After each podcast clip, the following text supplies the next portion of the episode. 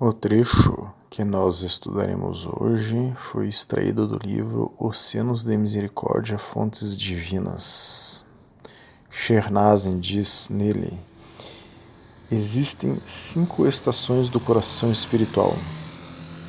Nós temos um estudo que trata dessas estações, ou camadas do nafs, ou camadas do ego quem quiser pode nos solicitar esse estudo ou todos os outros que mencionaremos.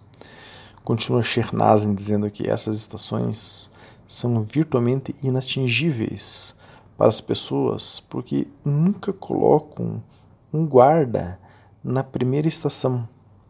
E assim, Shaitan está livre para entrar nela à vontade e fazer suas proclamações maliciosas e malignas. Então, colocar um guarda na primeira estação é fazer a manutenção da abertura do coração. Existem cinco tipos de abertura do coração, mas nos nossos estudos sempre estudamos a primeira abertura do coração.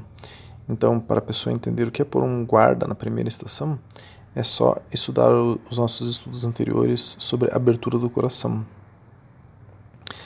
Para né, ter este guarda para evitar é, é as proclamações maliciosas, malignas de Shaitan, que é, a palavra em árabe é waswas. Nós temos estudos sobre waswas de Shaitan. Então, Shernaz continua dizendo que quando deixamos entrar, deixar é, Shaitan entrar, né? Ele imediatamente começa a nos desencorajar de nossos esforços espirituais anunciando que na realidade não há, entre aspas, um trem, nem, entre aspas, estação espiritual, nem, entre aspas, destino. Então nós temos estudos sobre os esforços espirituais, temos estudos sobre o destino e a compreensão do destino na perspectiva do livre-arbítrio. Né? E só uma curiosidade, Shirnazin faz em outros textos uma analogia com a palavra trem. Ele fala que a ordem Naqshbandi é como um trem. E é, você pode estar em um vagão, não importa se está num vagão é, luxuoso, executivo ou um vagão de carga. O que importa é que o trem te leve à mais alta estação espiritual. É para lá que o maquinista nos leva, né? Diz aí essa analogia de Shernazin. E a Ordem Naqshbandi é esse trem que leva para a mais alta estação espiritual. Então continua, continuando, perdão, Shernazin diz: ele, Shaitan, afirma, de fato, que mesmo essa primeira estação não é uma estação, mas apenas um lugar onde estamos perdendo nosso tempo, esperando para ir a algum lugar, quando na verdade não há para onde ir. Ao fazer tais proclamações falsas, ele espera nos influenciar a abandonar a esperança de alcançar a iluminação espiritual, para deixar até essas, esta primeira estação e nos ocuparmos com seus servos em seu reino. Se dermos ouvidos às suas palavras complicadas e abandonarmos nossa jornada, ele nos manterá em constante miséria e angústia, como prisioneiros em uma cela minúscula. Nós temos um estudo sobre a morte espiritual e suas consequências. Continuando, Shernazan diz: Mas se você colocar um guarda na primeira estação, a posição de seu coração, para impedir que Shaitan e seus soldados entrem em você, então estará salvo da invasão de maus pensamentos e más intenções que o estariam que o arrastariam para problemas sem fim. Então nós temos um estudo sobre pensamentos negativos, como mudá-los para pensamentos positivos. Né? Hoje iremos estudar, inshallah, se Deus quiser, é, nos aprofundando, enfim, na frase Shaitan quer que, nos, que nós abandonemos a esperança de alcançar a iluminação espiritual para deixar até esta primeira estação e nos ocuparmos com como seus servos em seu reino. Então nós vamos estudar hoje mais profundamente a esperança, a necessidade de termos esperança, a necessidade de alimentarmos a nossa esperança constantemente. Nós começaremos então no, no, Alcorão, na Sura 32, Ayah 16, quer dizer, capítulo 32, entre aspas, versículo 16, que diz: Eles se levantam de suas camas e suplicam ao Senhor com temor e esperança, e gastam com o que nós lhe fornecemos. Então, assim deveria, é, assim nós deveríamos começar todos os nossos dias. É, a Ordem Shibandi indica que as pessoas façam as grandes devoções do Fajr. Então, é, muitos muçulmanos sequer acordam para fazer o Fajr, quer dizer, a oração obrigatória da alvorada, né? Mas nós na Kshibandis indicamos que as pessoas façam as grandes devoções do Fajr, quer dizer, nós fazemos seis salá logo de manhã já e algumas é, recitações zikr entre esses salás. Nós chamamos isso de grandes devoções. Então, nós temos aí 41 horas de práticas é, já na alvorada. E é, quando nós, enfim, nos despertamos logo no início do, do dia, temos que buscar o temor por ser o, a palavra temor aí nessa sura, né, que diz que nós, quando nos levantamos nossas camas, devemos suplicar com temor e esperança. Temor pode ser traduzido até como um amor tão intenso a algo muito superior que nos dá medo do quão grande é este Allah subhanahu wa ta'ala, Deus glorioso exaltado. Ele é muito superior a nós. Mas podemos ver o temor também na perspectiva do castigo, da punição. Nós temos estudos sobre o castigo e temos estudos sobre a punição.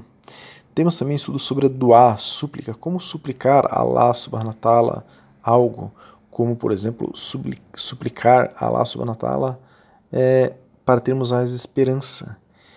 É, esperança é acreditar que Allah subhanahu wa ta'ala tem o poder de nos dar qualquer coisa, de nos perdoar, de nos prover alguma necessidade, porque todo o poder vem de Allah subhanahu wa ta'ala. Nós temos um estudo recente de como nós, seres humanos, somos fracos e o poder vem dele.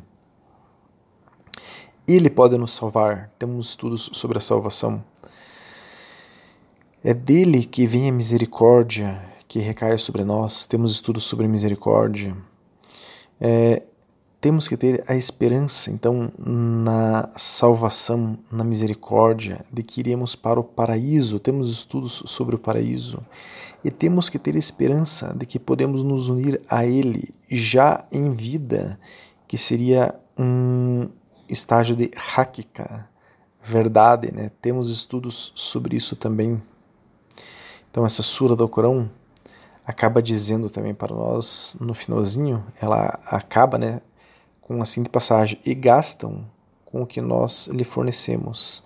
Nós temos um estudo exatamente sobre isso, como gastar é, o dinheiro que Allah subhanahu wa ta'ala nos manda, né? Então, a essência aqui dessa sura é que temos que já ao, ao acordar no Salat Fajr, na oração da alvorada, fazer doar, súplica, né? pedindo para que Allah subhanahu wa ta'ala renove nossas esperanças, nos dê força. Na Sura 21, ayah 90 do Corão, nós vemos o seguinte: Na verdade, eles se apressariam em boas ações e suplicariam a nós com esperança e temor e eles foram humildemente submissos a nós. Vejam novamente a esperança e o medo, né? o temor aparecendo juntos. Sempre eles estão juntos no Islã. Então, é, nós temos já estudos sobre misericórdia e punição. As pessoas é, acabam negando a possibilidade de haver uma punição. As pessoas hoje em dia acham que não terão um castigo, uma punição pelo que fazem de errado. As pessoas se esquecem do Irsan, que é uma terceira camada do Islã. O Islã é composto de Islã, Iman e Irsan. Nós temos estudos sobre essas três camadas, né? mas o Irsan é saber que Allah subhanahu wa ta'ala sempre está nos olhando. Irsan é a camada do aperfeiçoamento do caráter, é a camada onde trabalha o sufismo. Né? Então, as pessoas hoje em dia não temem mais a punição e o castigo, esquecem dessa camada do Irsan. Esta é uma razão do mundo estar como está. Então, as pessoas hoje são corruptas, violentas e acham que isso não terá uma consequência espiritual. Mas as pessoas também não têm mais esperança num despertar espiritual. Temos estudos sobre o despertar espiritual. As pessoas não têm mais esperança em viver a vida com um sabor, uma cor totalmente diferente. As pessoas não têm mais esperança em estarem despertas. Temos que ter essa esperança. É possível teu coração se encher com tanta luz, baraka, amor, alegria e paz que a vida terá um outro sentido para você. Solicite os estudos de abertura do coração para você ter uma dimensão disso. O sentimento de temor e o sentimento de esperança se alimentam um do outro e nos expandem espiritualmente. Quer dizer, quanto mais temor é, de Allah subhanahu wa ta'ala, nós veremos o quão grande Ele é e aumentará o nosso amor aumentando o nosso amor, nós, nós teremos a esperança de que algo muito maior que essa vida nos espera e teremos esperança de que algo muito maior do que o que nós vivemos nessa vida, nós ainda podemos viver nessa vida, que é um é, estado de aniquilação do ego e unificação com Allah subhanahu wa ta'ala. O mensageiro de Allah, salallahu alaihi wasallam, disse: Ó oh Allah, eu me submeto Perdão, eu submeto meu rosto a você e confio meu caso a você. Eu me comprometo com você por esperança e medo de você. Esse é o Hadith Sahih Muslim número 2710. Então vejam novamente é, o temor, o medo, né? E a esperança andando juntos. Um sentimento alimenta o outro um sentimento faz crescer o outro e faz com que a pessoa evolua espiritualmente. Tenha esperança de que todos que erram serão julgados e pagarão. Isso tirará de nós o fardo de querer fazer justiça com a própria mão. Ah, aquele cara vai pagar pelo que ele fez. Tenha esperança que todos os tenha esperança também, né, que todos os esforços que você fizer para o seu despertar espiritual serão recompensados. E mesmo que você não desperte em vida, quer dizer, você não se una a Allah subhanahu wa ta'ala em vida, você terá a recompensa equivalente a ter se unido a Ele em vida no dia do juízo, inshallah. É... Nós vemos isso na Sura 29, aí a 36, é, que diz: Adore Allah e espere pelo último dia, e não cometa abusos na terra, espalhando a corrupção. Então se entregue ao seu aprimoramento espiritual, mergulhe nisso, mergulhe. É, na entrega à religião, nós temos estudos sobre a entrega ao Islã. Mergulhe na prática das boas ações. Temos que ter esperança nestas e em outras promessas de Allah subhanahu wa ta'ala para que a vida tenha sentido. Afinal, vivemos para esse fim e não para qualquer outro fim. Na Sura 18, ayah 46 diz: Riqueza e filhos são apenas adornos da vida mundana, mas boas ações duradouras são melhores para que o Senhor, como recompensa, como recompensa e melhores para a esperança de alguém. Então, diz o Corão que é, a esperança em Allah subhanahu wa ta'ala nos motiva a realizar boas ações e as boas ações é, nos é, alimentam é, elas fazem com que nós abandonemos nossos desejos materialistas. A vida passa a ter então esse sabor diferente quando todo o nosso coração é preenchido com adoração a Allah subhanahu wa ta'ala e nós agimos de acordo com o que temos em nosso coração. Então tenha essa esperança, caminhe nessa direção e verá a sua vida se transformar.